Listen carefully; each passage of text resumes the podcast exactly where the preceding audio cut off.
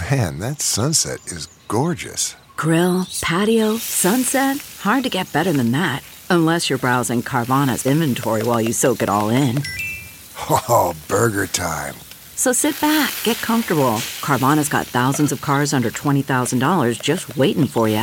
I could stay here forever. Carvana, where car buying meets comfort, meets convenience. Download the app or visit Carvana.com today. CarMax is putting peace of mind back in car shopping by putting you in the driver's seat to find a ride that's right for you. Because at CarMax, we believe you shouldn't just settle for a car, you should love your car. That's why every car we sell is CarMax certified quality so you can be sure with upfront pricing that's the same for every customer. So don't settle. Find love at first drive and start shopping now at CarMax.com. CarMax, the way car buying should be.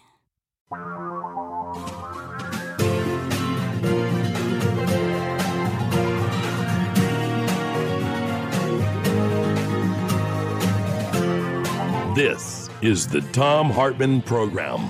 Greetings, my friends, patriots, lovers of democracy, truth, and justice, believers in peace, freedom, and the American way. Thom Hartmann here with you. It is Wednesday time for middays with Mark, Congressman Mark Pocan, co chair of the Congressional Progressive Caucus.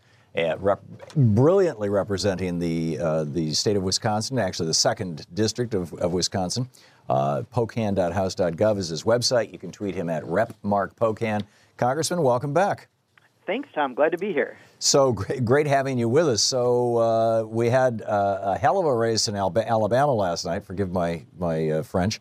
Um, and the Republican tax plan is rolling along, and tomorrow is the vote on net neutrality. It's not like this is a low, uh, you know, a low news event week here. Yeah, and then to throw in, uh, you could have a government shutdown by uh, next Friday, and you, you got a lot of work, uh, a lot of things going on. So you want to you want to take those things uh, one Sure. at a time? I'd love to get your thoughts on them. I'm sure we'll have calls on them. By the way, I should add it's our middays with Mark hour. Congressman Mark Pocan taking your calls throughout the hour. Our number 202-808-9925 if you'd like to ask uh, Congressman Pocan a question. So your thoughts on, on these issues, sir? Yeah, well, I mean, Doug Jones. I mean, I, I'm very happy to see we we saw some of this in Virginia. Uh, we're seeing this here.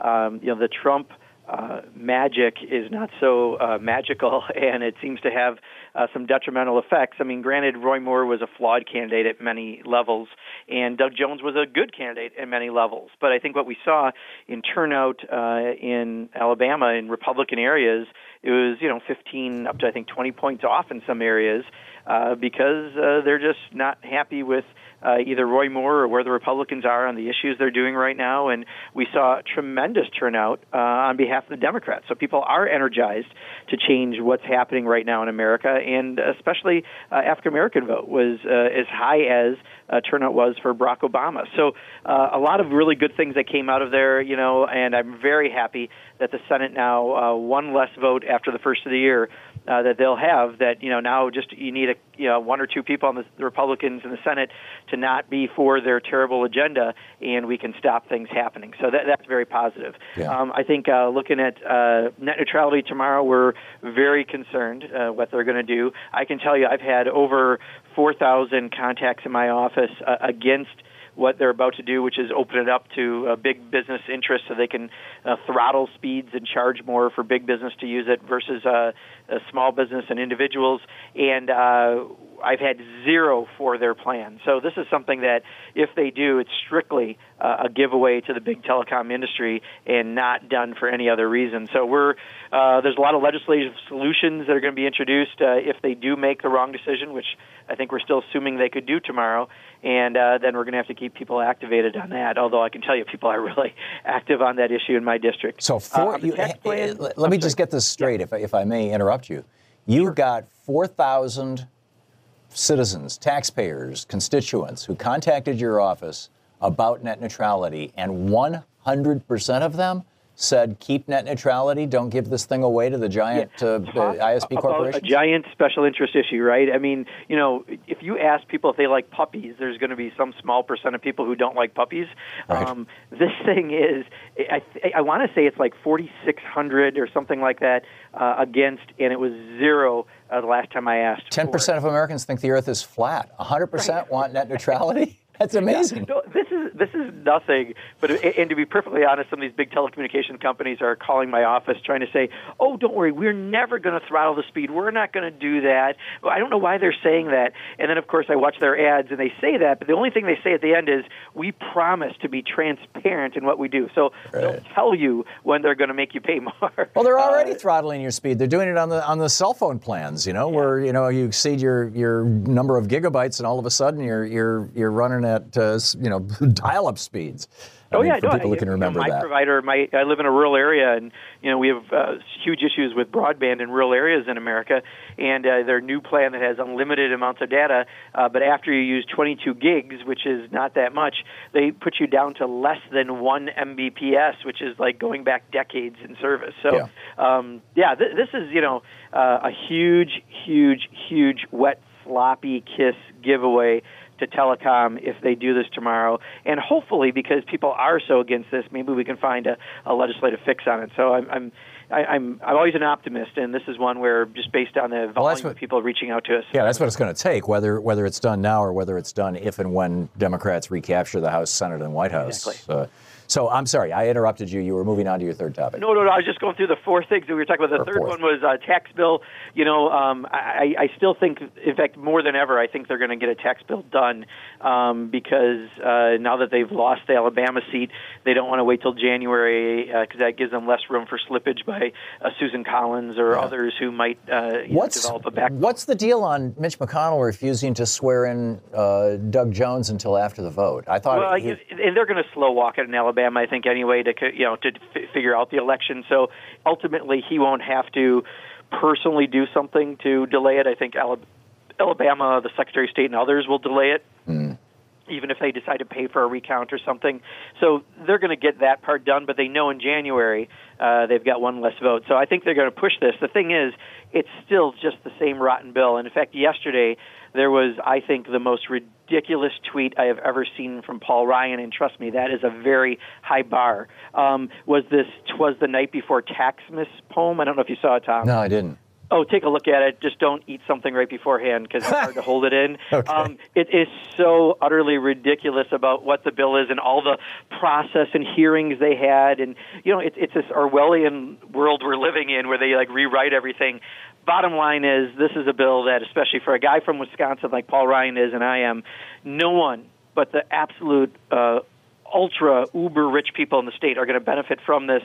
And you know, this is for the Trump family, uh, for the Trump cabinet, for people who go to uh, Mar-a-Lago and the top one percent. And it's just disgusting that they're trying to somehow still spin this as a middle class tax cut. But I really do think they're going to do everything they can to get it done because they know that they're losing a vote in January. So uh, this is again something we can change in the future, but we got to really remember who they're advocating for.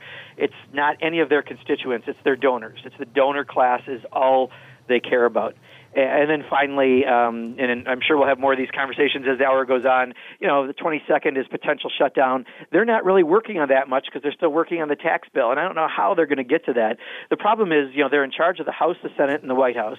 Uh, they should be able to move something. The the difficulty they're having, uh, at least in the House, is you've got the Tea Party, you've got the defense hawks who want to make sure defense spending is done, uh, and rightfully so. We could still block some things in the Senate because of the 60 vote rule, but uh, they can't even get it out of the Republican side uh, to figure out what to do. So that's going to be interesting whether or not they just do another few week punt, which is what they were talking about doing into January. I, I don't know where they'll be on that, but again, it just shows how pathetic this Republican led Congress has been that they can't even do the 101 of their jobs, keeping government open, but they're making all priorities on the tax bill rather than passing CHIP uh, health care for kids, rather than getting uh, health care money to community centers, rather than extending the Perkins Loans program that ran out on uh, September 30th. Uh, all they care about is taking care of their rich donors and making them even richer so that they'll get a few crumbs extra for their campaign costs. I have a I have a new meme for this that I'm trying to make go viral. Morbidly rich. We have a problem with the morbidly rich in the United Exactly, States. Exactly, Tom. You, you said it perfectly. And and and that morbidity, you know, is is metastasizing. Anyhow, we'll be back with Congressman Mark Pocan taking your calls. Our telephone number 202-808-9925. uh, give us a shout. Congressman Pocan will be here with us for the hour, taking your calls. More on uh, more of Congressman Pocan in just a moment. You can reach by the way, his, his website, pocan.house.gov. You can tweet him at rep, R-E-P, Mark, M-A-R-K, Pocan, P-O-C-A-N. This is the Thom Hartmann Program. Back with your calls for Congressman Pocan right after this.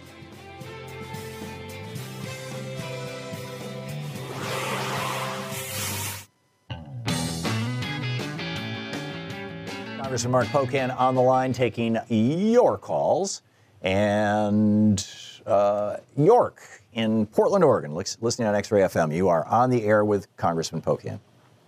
Thank you. Hi, Tom. Hi, Congressman. Um, I had a question with respect to the, the GOP tax heist and the forthcoming cuts to social services that, are, that it's going to uh, in, entail.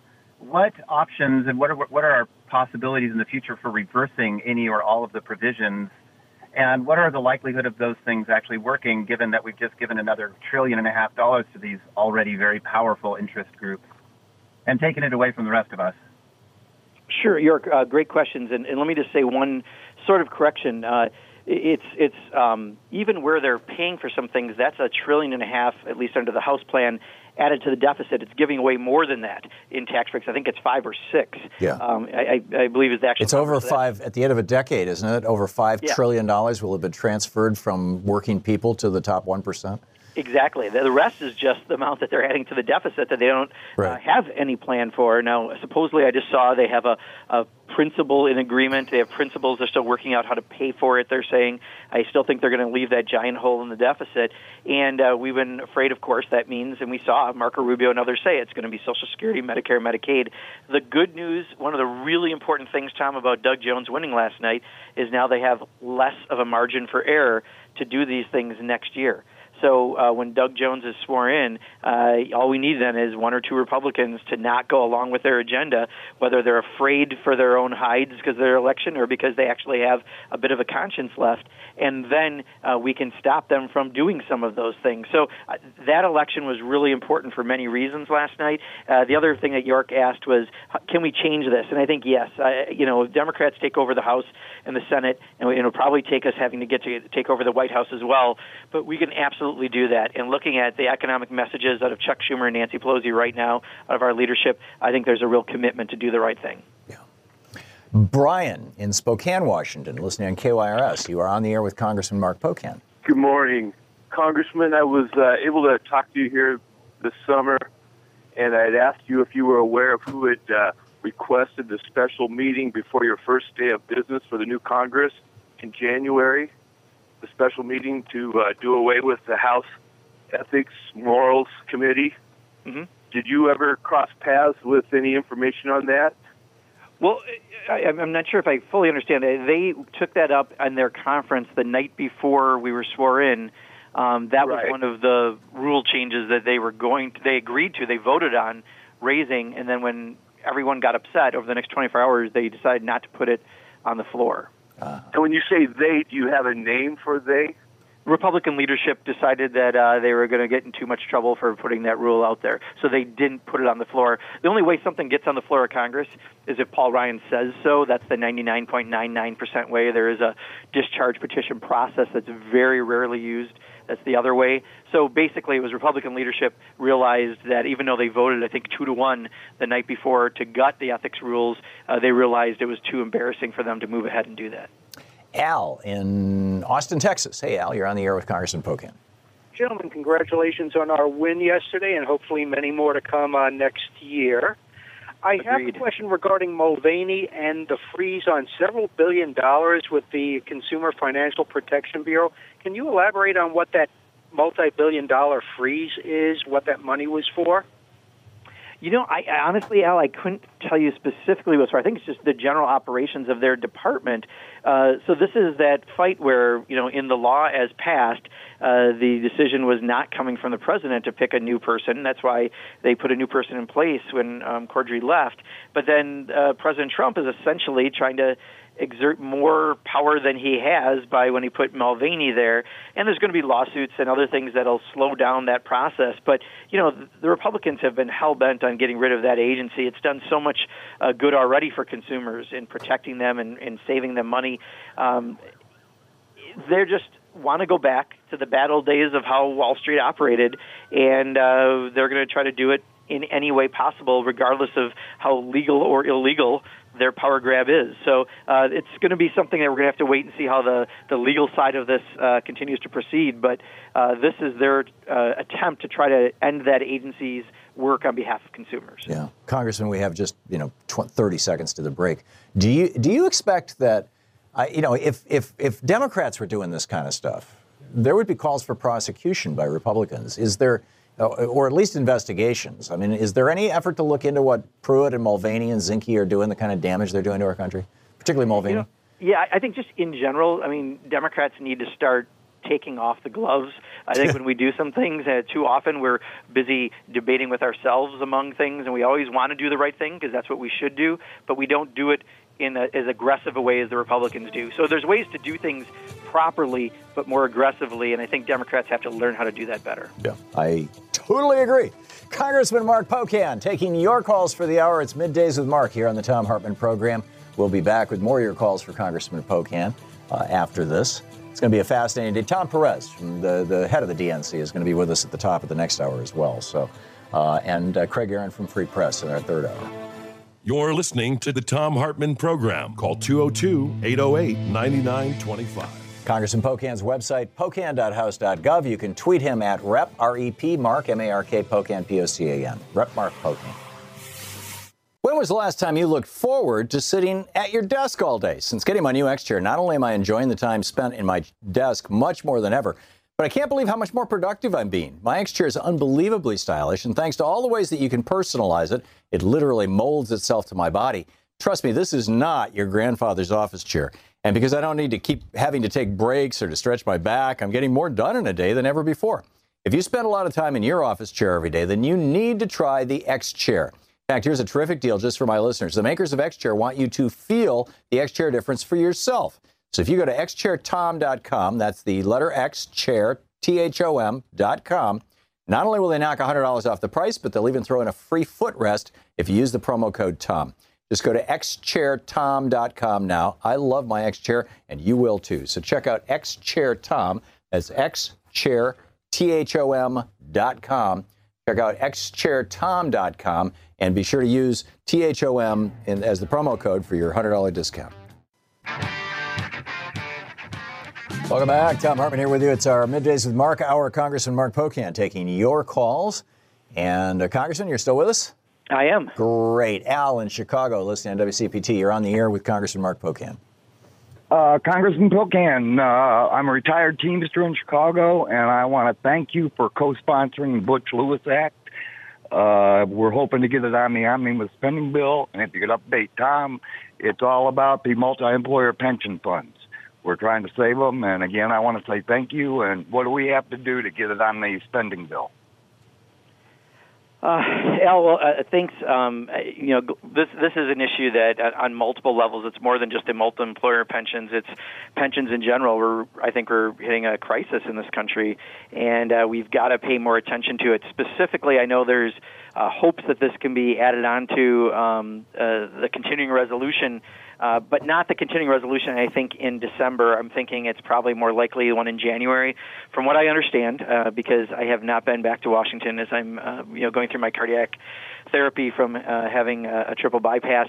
What I understand is, um, you know, the December one because of the infighting between the defense hawks uh, and the Tea Party and others within the Republican Party, uh, they're having a very difficult time. The defense hawks want to fully fund the defense spending for the year and then just keep government open for a few weeks.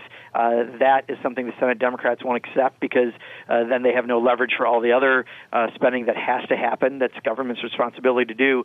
So my guess is whatever happens in December, especially with all the time lost on their tax bill, will probably just be another punt for a few weeks into January, and then the January one could be the real one.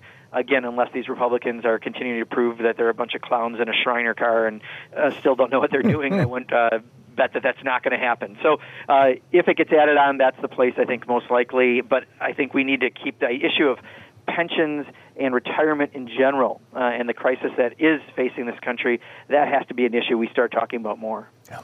Kevin in Santa Fe, listening on KTRC. You're on the air with Congressman Pocan. Thank you, Congressman Pocan. For taking our call and also for being available to the to us here. Uh, I was going to ask if you had any good news on Puerto Rico, maybe something like the USS Comfort serving lots of people with dialysis or something good, and. Uh, what you're seeing there in Congress, because the news media isn't reporting much on it. It doesn't sell papers. Yeah, no, there has been a, a lot less talked about, and I think you know while there are a lot of uh, improvements that are happening within uh, Puerto Rico, you know we still have a big, big issue, especially around their power uh, structure, because they have a very old system, and to actually bring it up to date to what it needs to be, it's very, very costly. And uh, clearly, what we've seen from this administration and the Republicans in Congress, they don't want to put money uh, into it, even though this is an American territory. So uh, we need to be um, continuing to talk about Puerto Rico so people realize, because if you don't have uh, consistent energy infrastructure, uh, there's still uh, rolling blackouts and there's still issues in uh, many areas, and that's going to affect everything from healthcare to you know people who are living there to everything else. So we uh, have to keep. Um, talking about it so people realize, but real, realize the big fight, I think, will be around the funding to replace the energy infrastructure, and uh, I don't think we're close to having that answer. Lawrence in Williamsport, Pennsylvania, listening on Sirius XM. You're on the air with Congressman Mark Pocan. Hey, Tom, Congressman. Hey, Lawrence. I just wanted to try a little thought experiment uh, concerning the tax reform bill. If we had a constitutional amendment passed that barred all private con- political contributions to campaigns, uh, strictly all political campaigns from dog catcher to president were had to be publicly financed uh, from a pool of funds, would this so-called tax reform bill have even been introduced? Um, you know, Lawrence, I, I think the point you're bringing up is an extremely um, important one. Uh, I was the author of 100% public financing of campaigns when I was in the state legislature here in Wisconsin. Uh, there is no question you wouldn't have a tax bill looking like it looks like uh, if it wasn't for uh, the funding of campaigns. Uh, you've had several Republicans uh, be maybe too blunt and honest, uh, and they regret what they've said, but they've said uh, they have to do this or the donors won't give to them anymore. And this is for the Sheldon Adelsons and the Koch brothers and all the other uber wealthy folks that fund the Republican Party that have to get this done. Otherwise, why would you do something that's counter to all of your constituents but 1 or 2%? You wouldn't pass a bill like that and yet that's exactly what they're doing. So the sole reason that they're doing this um, is because they have to keep their donors happy to keep themselves in power uh, to do what they're doing. And then the second, of course, part of this is then they're going to go after uh, all those programs that we've paid into all of our life, like Social Security and Medicare, and uh, that's how somehow uh, we're going to fix the the hole they're putting into the deficit. So you're you're right on, Lawrence, on what you're saying. Uh, as this is all done because of our campaign finance system and uh, the problem is we have a hard time making that the, a number one or even number two issue for people uh, to really keep focused on at election time. Yeah. Tony in Huntsville, Alabama. You're on the air with Congressman Pocan. How you doing, Tom? Good. You're, but you're on Great. with Congressman How you Pocan. doing, Congressman? Hey, very good, Tony. Hey, look, man, I'm so proud of Alabama and Huntsville. You know, when you looked at the map, we were the only blue section. Madison County, you know, turned it all blue. It's beautiful. Uh, I was wondering, now that we've proven that we can flip a ruby red state, I was wondering what the plans were for the gentleman that's going against Paul Ryan. Uh, is the Democrats really taking that serious and really putting money behind him? Because if we can flip Alabama, we can flip anything. Yeah, the the, the, the, the Democratic primary hasn't hasn't been uh, finished in, in Wisconsin, has it yet, Congressman? No, but I, I'll, I'll be very blunt. I mean, for Thank all you, Tony. practical purposes, um, it is. I mean, Randy Bryce is running an extraordinary campaign. I don't think I've ever seen a campaign lift off uh, with this much power and this much strength and this much potential to beat the sitting incumbent. So um, I think many of us are focused on um, Randy Bryce. There is uh, at least one other person in a primary, but uh, it's it's like night and day. Uh, let's just put it that way. Um, Tony, I just retweeted something this morning where someone put this very statement out. If we can win in Alabama, certainly uh, Randy Bryce can beat Paul Ryan. And I think uh, what you're saying is exactly true. We, I see the DCCC is taking this very, very seriously. They put it at the top of their target lists uh, that they have. So uh, yes. The, the so-called Democratic establishment is taking this race seriously. But more important, uh, people in Wisconsin, in the district, are taking it seriously. And uh, I'm going to go back in and do some work in January. I, I was talking to the campaign just yesterday. Um, this is a top priority for me because I grew up in that area. Um, 14,000 people used to make cars in Kenosha. No one does today. 10,000 in Janesville. No one does today. I guarantee people are going to connect more with someone like Randy Bryce in his background as an iron worker than someone who's completely gone Washington and sells out for every special interest uh, and every donor uh, like Paul Ryan. So there is a real uh, chance to do this, and it's a very serious race with everyone giving it top attention. Okay. Uh, Charles in Hendersonville, Tennessee, listening on AM 950. You are on the air with Congressman Mark Pocan. Uh, yes, good morning, Congressman. I was just wondering why don't the the Democratic Party kind of educate the American people about what's coming up with this net neutrality thing? I mean, the internet providers can disable ports and start charging you for services like email and stuff like that. And this Republican tax reform, it's nothing more than a giveaway to the corporations. And eventually, it's going to come back and bite us with higher taxes. The people that are, what few will be left in the middle class. And it just seems like the Democratic Party just does not want to educate the American people about what's going to happen when all these things come to pass. Yeah, Charles, I, I, I agree that it should happen, and uh, where I disagree with you a little bit is I think it is happening. Our problem is the corporate media doesn't pick it up. If you look at social media, I can't tell you how many. I was looking through my stream yesterday, and we've put out more statements with a bunch of other members around net neutrality, exactly doing what you you've asked, and we're getting it out that way but we can't get it out necessarily through the corporate media because uh, they're not covering certain issues, uh, especially around net neutrality. I think their coverage has been abysmal. Wow. So I, I just want you to know that many, many Democrats are talking about what's going to happen when this tax bill happens and what's going to happen if they make this change uh, and allow them to uh, have corporate control over the internet. The problem is we're not always getting it picked up by the corporate media, and that's been my frustration Tom, we probably have this conversation every other week um, on your radio show, but I just want you to know, Charles, I do see it happening. It's just it's it's hard to get that coverage so that we get that mass media out. So we're doing, you know, more the alternative social media and other ways to get it out. I would argue that the reason why the message is not being carried in corporate media is because corporate media is owned by corporations who are internet service providers or have interlocking boards with them. Um, and it seems like the solution to that is to reinforce the Sherman Act. We, we mentioned this earlier in the program. We just have 20 seconds here to the break. Uh, do you see any action in Congress to start breaking up these big companies? Um, I, I do because, as we said, the, the new better deal proposal that's put out by the Democrats, one of their key principles is around antitrust. And I, I in fact, I was shocked to see that, Tom. I mean, I, I'm very happy, but I didn't think we were there yet as a party, and we are. They're seeing it and how it affects consumers across the board. So I actually think this is one of our uh, areas to be optimistic about should the Democrats take over. That's that's great news. Congressman Mark Pocan taking your calls for the hour. It's our middays with Mark hour here on the Thom Hartmann program. Congressman Pocan representing the 2nd District of Wisconsin. He's also the co chair of the Congressional Progressive Caucus, one of the real progressive big cheeses in the House of Representatives. Pleased to have him on the program. You can tweet him at Rep Mark Pocan, his website, pocan.house.gov. We'll be right back. You're listening to Thom Hartmann. Visit thomhartmann.com for audio and video archives. Back with more of your calls for Congressman Pocan right after this.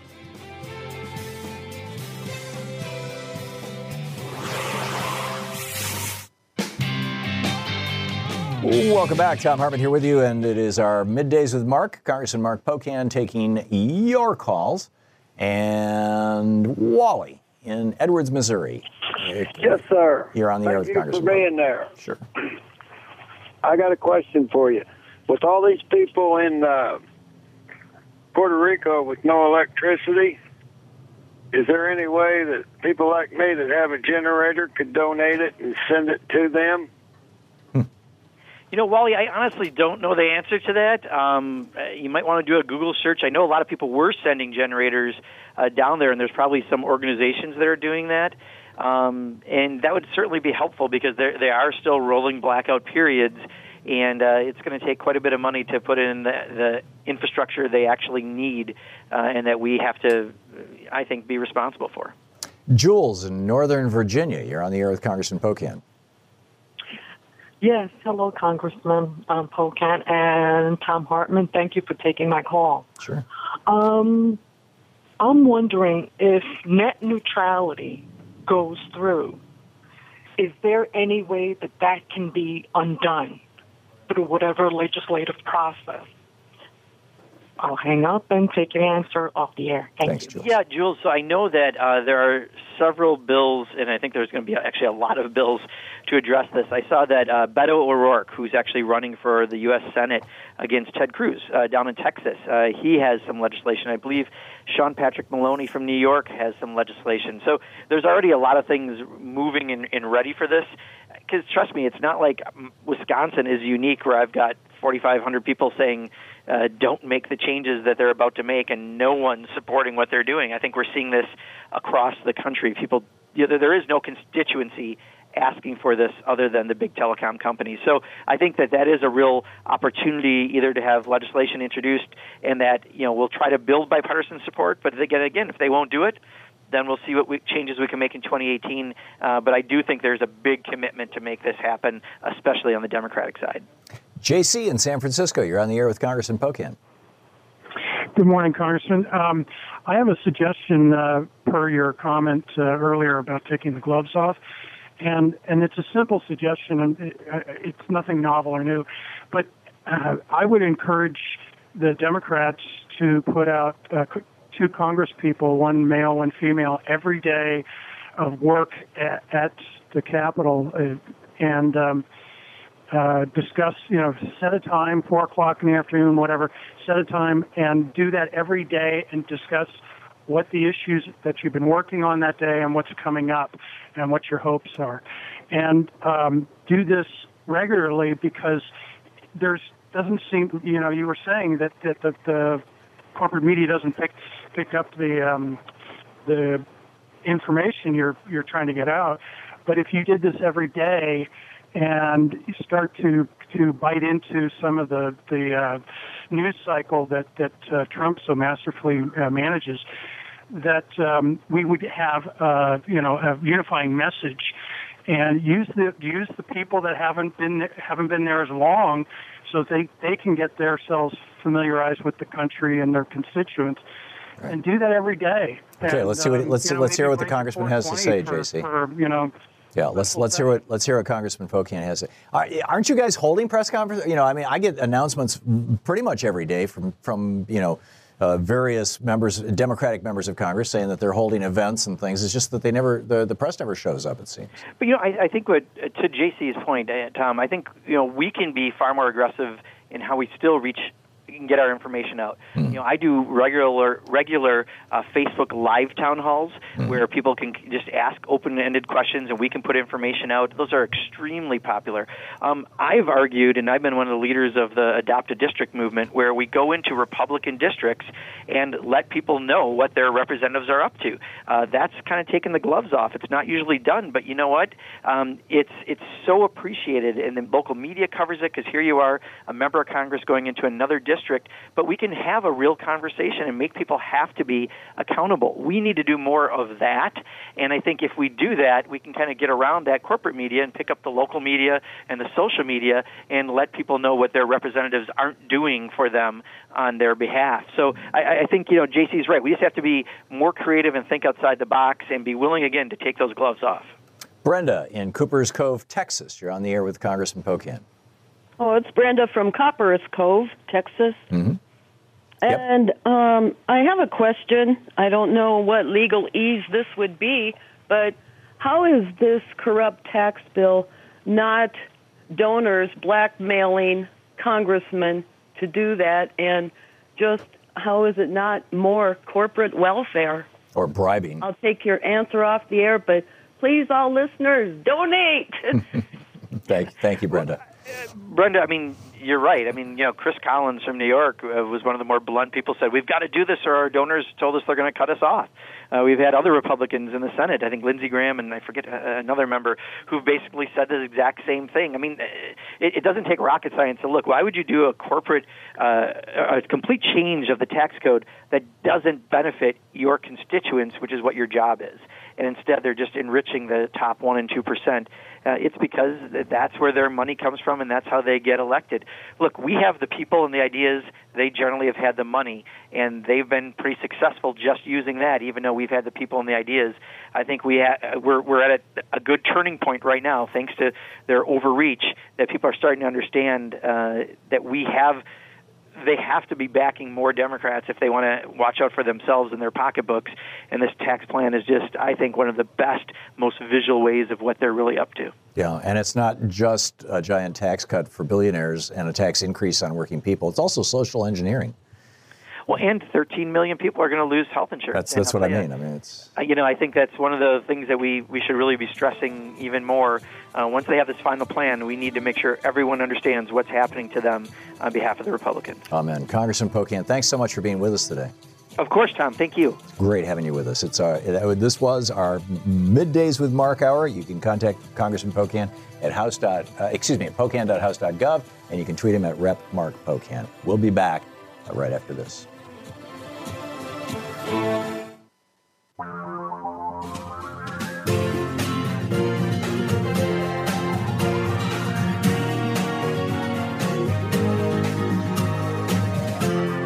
This is the Thom Hartmann Program.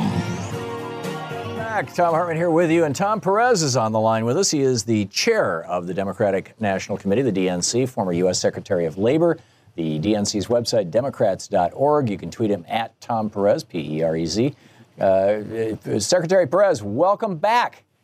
Tom, it's great to be with you and your listeners. Always a pleasure. Or I, get, I don't know. Should I call you Chairman Perez? I'm not sure which uh, is the. Tom is the quickest. Tom, okay. Easiest, okay? Because uh, you know the name Tom, so the two Toms can talk. So congratulations, you guys kicked ass in Alabama last night. It is uh, an impressive victory, and I think the most impressive part of it is I know that the Democratic Party, from you know what I've been reading around the edges, that the Democratic Party played a role in this race, and yet there was such a uh, a, kind of pseudo xenophobia. Uh, I don't know how you, you know, what the word is on a state by state basis, but down in Alabama, the whole idea of you know people from out of state coming in uh, was not all that welcome. Uh, notwithstanding Steve Bannon coming in from Harvard and, and Goldman Sachs and, and whatnot, uh, you know, but but uh, you guys did a great job, and you did it largely under the radar.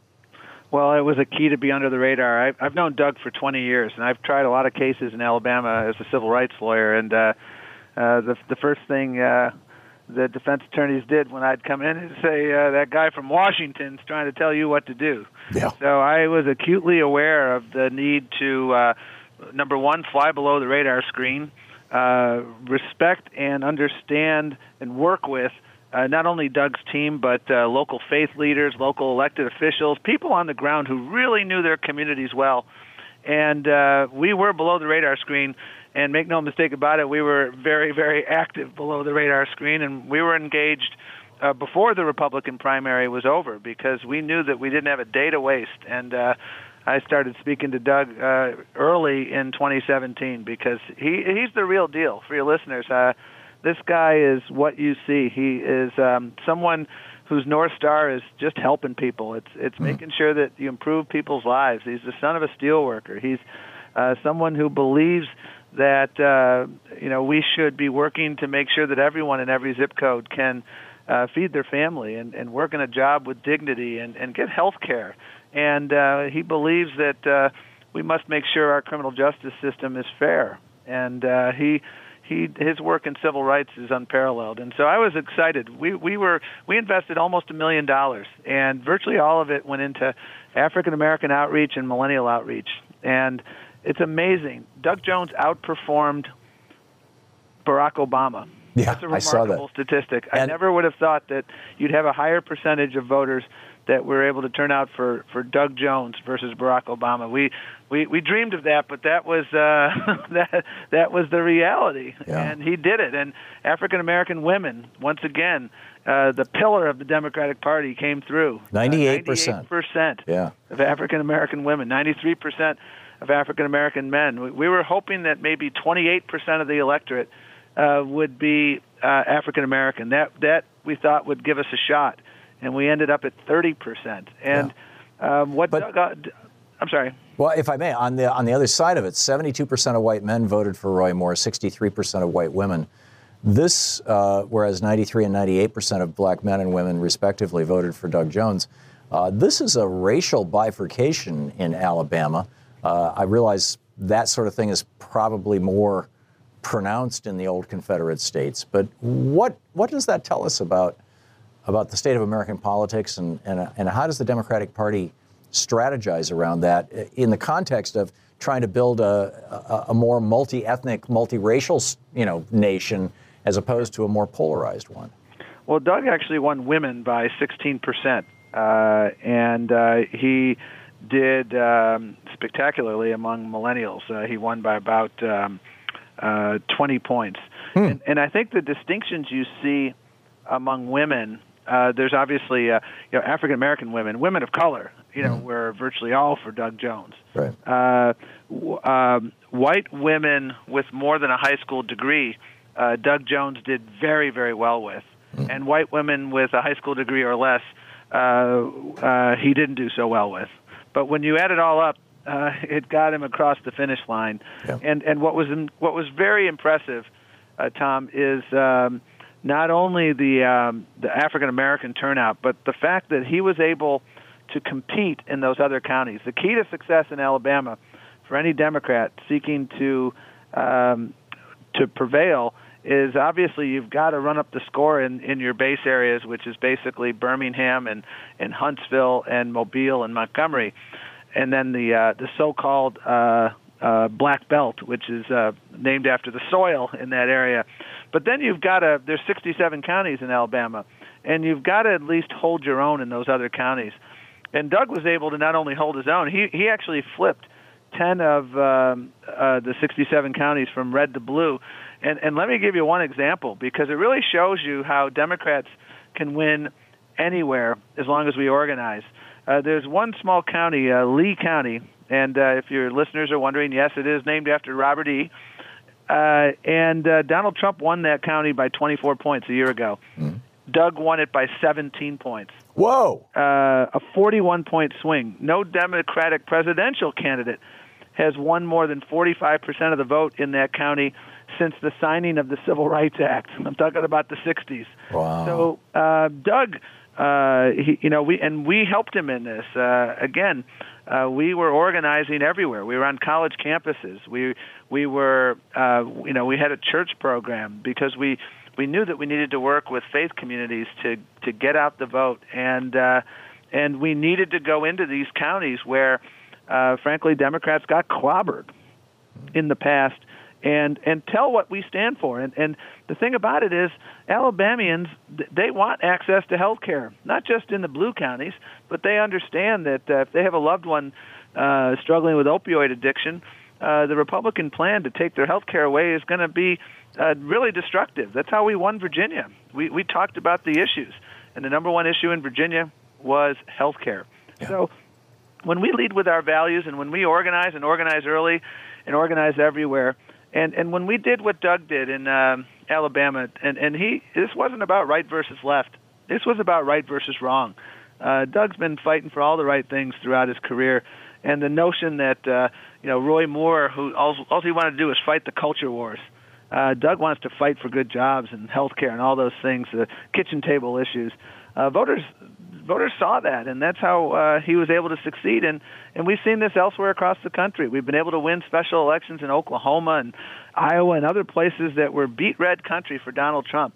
And that's what gives me optimism, Tom. And uh, the new DNC, as I told you in one of our you know uh, prior uh, get-togethers, um, we're organizing everywhere, and I, I couldn't say that we're going to have a every zip code count strategy and then not invest heavily in uh, Alabama. That's why I was proud to do it. This one, quite frankly, was a bit personal for me because I, I just know Doug.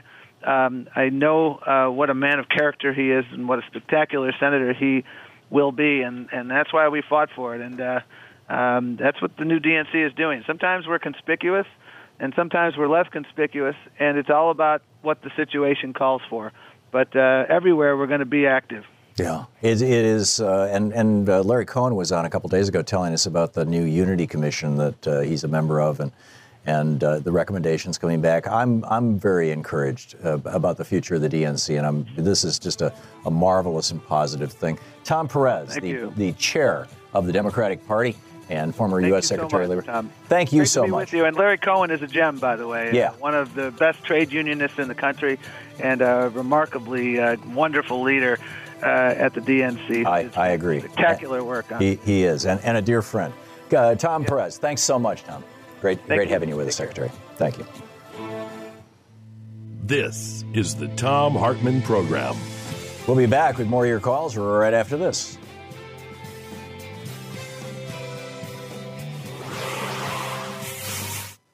Everybody's talking about superfoods, those nutritionally dense foods that are especially beneficial to your health. Did you know that one of the most powerful superfoods you can put into your body is beets? They're loaded with an important nutrient that increases your blood flow, which increases your energy. But who wants to eat a pile of beets every day? Not me. But now you can get the energy benefits of beets in a powerful, concentrated superfood drink, Super Beets.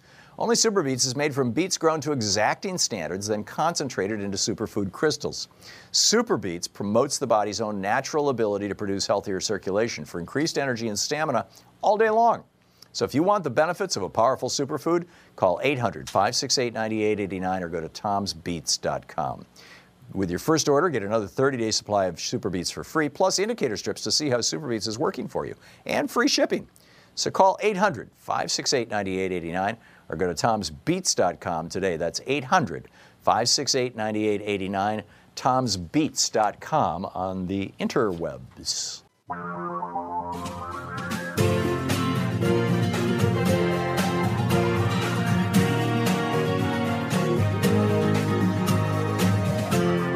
This is the Tom Hartman Program.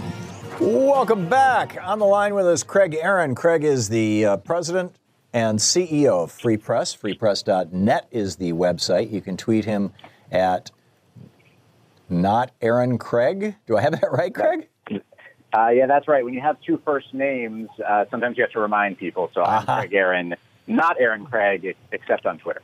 Okay. And uh, of course, the website, freepress.net. So uh, the FCC vote, I'm not sure this is even the right word, but uh, the FCC vote is scheduled for tomorrow on whether to hand our internet here in the United States, created by our federal government with our tax dollars uh, as a public good, whether to hand this over to a small handful of multi multi billion dollar corporations uh, or whether to keep it uh, in the um, in the public good, as it were.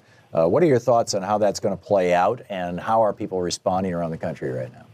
Well, well, that's absolutely right. It is a vote. The Federal Communications Commission uh, is expected to vote to dismantle the those fundamental open internet net neutrality protections that you're talking about. Uh, these are protections that uh, folks like me and millions of others fought for 10 years uh, to put in place during the final uh, couple of years of the Obama administration, and now the Trump FCC is trying to tear them down. Uh, and, and we do expect tomorrow that they will go forward with that vote. It will almost certainly be a three to two party line vote with all of the uh, Republicans, the Trump appointees, uh, voting to get rid of net neutrality and the two Democrats uh, standing strong in opposition. Uh, but what's interesting, and uh, you know, the Thom Hartmann program was a show far ahead of most of the media when it came to the issue of net neutrality, uh, but is that there is this unprecedented public response. Uh, we've really never seen anything like it in terms of public awareness or outcry on this issue. Uh, the agency received 22 million public comments uh, uh, in support, uh, many of them uh, in support of net neutrality against what the FCC is doing. Since these rules were announced, since it became clear just how far the Trump administration was going, there has been a, a groundswell of opposition, nearly a million calls into Congress. Uh, some offices were reporting they were getting more net neutrality calls than they were getting calls about taxes. Uh, there have been uh, 700 protests organized across the country last week in all 50 states, in the big cities for sure, but also small towns uh, in, in Oklahoma, in Alaska, everywhere. Uh, and of course, the internet itself has been very outraged about what's happening. Uh, so you've seen places like Reddit, for many people, the homepage of the internet, one of the most popular websites uh, in the country and the world, uh, its entire front page dominated by net neutrality stories, places that you would never expect to see talking about media policy the NASCAR subreddit, uh, the number one topic being net neutrality. So uh, something is really changing politically. We're seeing a huge, huge groundswell of opposition. Uh, and so this vote is going to happen tomorrow, but it's absolutely not going to be the last word in this fight. Congressman Mark Pocan was on for the uh, hour in the first hour of our program, taking calls from our listeners, and he started out by by uh, sharing a rather. I, I, was frankly amazed, I, I, not shocked, but amazed. Um, he said that his office, his congressional office, uh, both local districts and, and the federal one, have received over 4,000 calls about net neutrality. Now, he's, I mean, the co chair of the Congressional Progressive Caucus, so people aren't going to call him up and say, uh, you know, well, whatever. Uh, and he said uh, over 4,000 calls on net neutrality. Not one, literally not, not one, one, saying blow up net neutrality, turn the internet over to Comcast. All of them, 100% saying fight to hold net neutrality. Um, I, that, that's amazing it's incredible. And so much of this has happened, I mean, built on such great organizing, but organically. Like people were talking about this over Thanksgiving. Uh, you know, those nearly a million calls all across the Hill. Most of those happened over Thanksgiving weekend. Uh, the, you know, the Trump administration seemed to be trying to sneak through these rule changes when they thought people weren't going to pay attention. But in today, with everybody looking at their cell phones, uh, everybody looking at their laptops, uh, they, they had the exact opposite. And uh, you know, it's great to hear that from Congressman Pocan, who's been a real champion for net neutrality. Uh, but all across Congress, I, I saw Mike Quigley from Illinois, uh, not a high profile member of Congress necessarily, same story 4,000 calls uh, for net neutrality, zero against. And believe me, Republican offices are getting those phone calls as well. And yep. we're starting to see uh, Republicans moving against this FCC, speaking against this FCC, which you're not seeing on, on almost any other issue. So and talking about the politics of this, I mean, response tremendous. We have we have this really serious problem with regulatory capture in the United States since the 1976 yeah. Buckley uh, versus Valeo Supreme Court decision that said that it is uh, uh, constitutionally protected by the First Amendment for rich people and big corporations to actually own their very own politicians and and you know write their own legislation and give the politicians money to introduce it. And as a consequence of that, you know, here we are. Um, but but the, the, so it looks like the FCC is completely captured. I mean, the, the, you know Ajit Pai, the guy who is the the chairman, is the former lawyer for Verizon, and Verizon, of course, doesn't That's want right. net neutrality. So giving up on the FCC, at least as long as we have a Republican in the White House, um, the plan B, it seems to me, and correct me if I'm wrong on this, Craig, that you're far way deeper in the weeds on this issue than I am. Uh, it seems like plan B would be to have Congress pass a law explicitly saying that the internet is covered under Title II of the Telecommunications Act and is to be regulated as a as a common carrier. Am I am I uh, is that right? I think you're headed in the right direction. I will complicate it without going uh, too far into the weeds. Uh, so the FCC is going to vote tomorrow. Uh, obviously, we are still pushing them and pressuring them not to do so. Uh, if, if, that does not succeed, though, uh, in the next 24 hours, and they and they pass these rules, uh, the first thing that's going to happen is that we're going to sue them. We're going to go to court, uh, and this is true. Anything the FCC does, they go to court. Uh, when they did the right thing, they were sued, and the courts upheld that decision. now that they're doing the wrong thing, we think we do have a very strong court case against them because it is actually not under the law reason enough to change these rules simply because Donald Trump is president. You actually have to build the case. Right. So that'll be one front. The other front, uh, as you suggest, is going to be Congress. And this is where it gets tricky uh, because the, the thing that Congress is happening in Congress is the strategy that's being run by AT&T and Comcast is they want this FCC to push through this incredibly extreme measure tearing down what uh, what the previous FCC did and what the people want. They want to get rid of that, and they want to try to leverage that outrage to go to Congress with something that's 5% worse, or 5% less worse, less awful, uh, and they're going to call it net neutrality and call it a compromise and try to ram it through. They, they want to create so a Potemkin village. That version of this bill, but there are other options. Uh, long term, I think it looks like exactly what you're describing. Short term, this Congress has in its power, and they've used it, unfortunately, for, for usually to overturn good environmental and, and privacy regulations, but they have in their power something called the Congressional Review Act, which allows them to pass a resolution of disapproval that throws out uh, actions of agencies. And so I think there's going to be a big push uh, early next year uh, to get Congress to do absolutely that, to reject what this FCC has put forward and go back to the solid rules on the books, which are absolutely grounded in the law, Title II of the Communications Act, backed by the courts. Right. So that'll be the first step. And then I think the longer play, of course, is yes, we want Congress to take this, this seriously. They need to act. Uh, but this exact Congress we have today and the kind of people pulling those levers, the kind of capture you're talking about, we just need to be very cautious and make sure we're not signing away or compromising away something that's anything less than real uh, net neutrality based on strong authority. Brilliant. So well said. Craig Aaron, the president and CEO of Free Press. FreePress.net is the website. You can tweet him at not Craig Aaron. And uh, not Aaron Craig. Excuse me, not Aaron Craig. You're right, not Aaron Craig. Thank you for correcting that. Or at Free Press or at Free Press Action. Craig Aaron, you're doing you're doing God's work. Thanks so much for being here. Uh, thanks for the opportunity, Tom. Always appreciate being on. Good talking with you. We'll be back.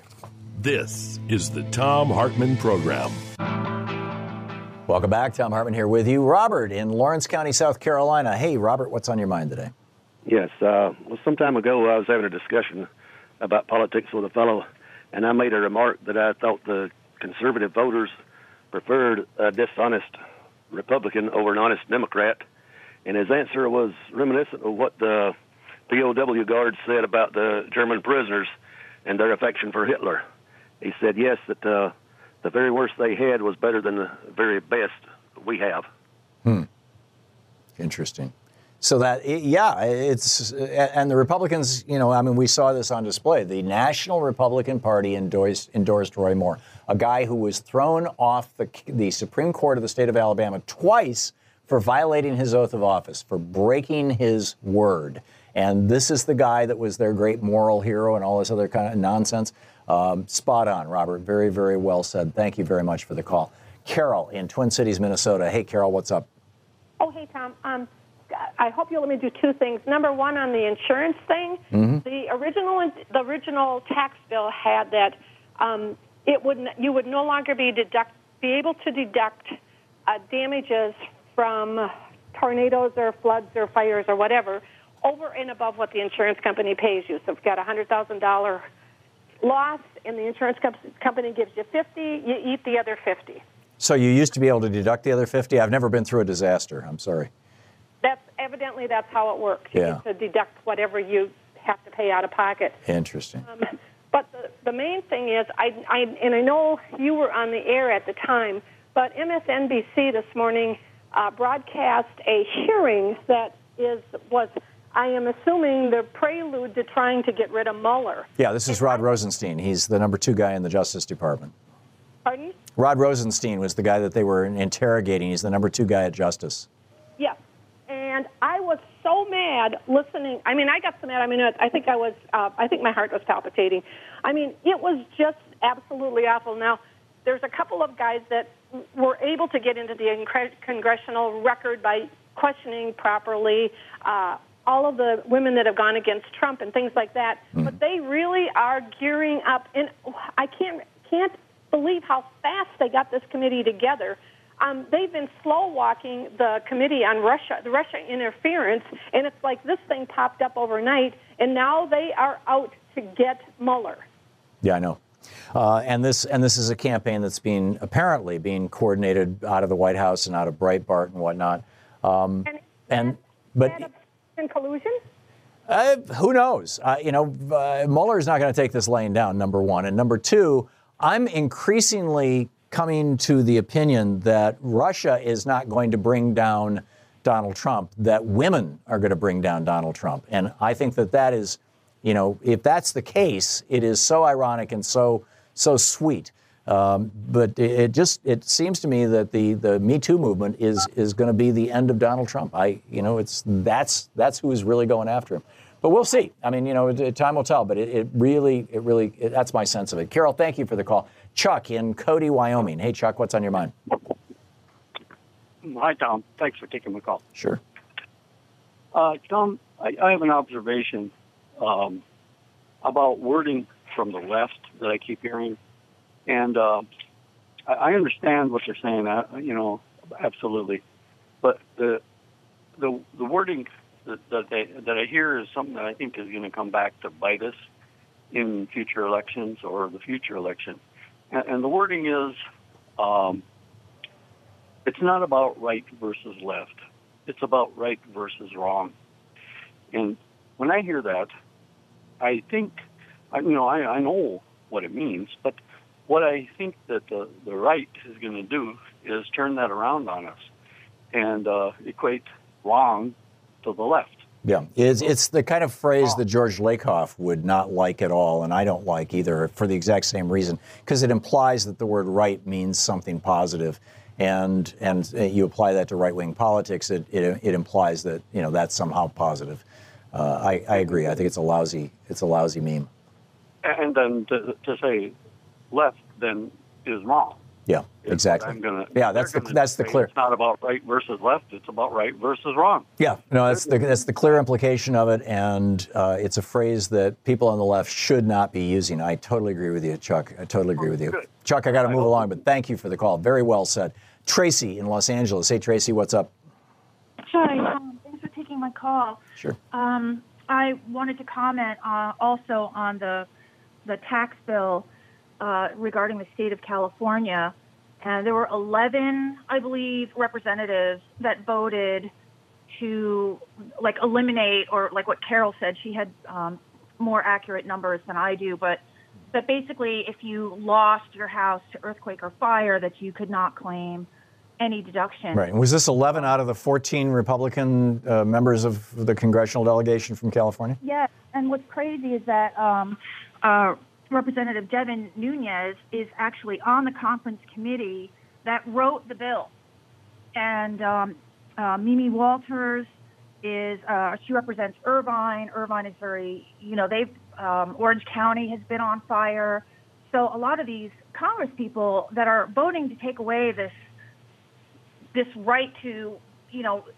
take these deductions are actually in the areas that have burned like a year or two ago or are on fire now. Wow. Which is absolute insanity. And I just don't think that the people who are in these districts even realize that their own congressmen are voting against them in this manner. Well, hopefully they will when the Democrats run against those congressmen in, in the in the you know in the in the election next year. Uh, that's that's fascinating. Tracy, I got to run, but thank you so much for the call and for for you know raising the issue. It's been a fascinating day today, and uh, you know, whew, on Doug Jones. But hey, this is just the beginning. We got a long slog to to bring this country back to some sort of rationality and sanity, particularly with that fellow in the White House. So, in the meantime, don't forget, we've got to get active. We've got to participate. Democracy is not a spectator sport. So, get out there, get active, tag, you're it. We'll see you tomorrow.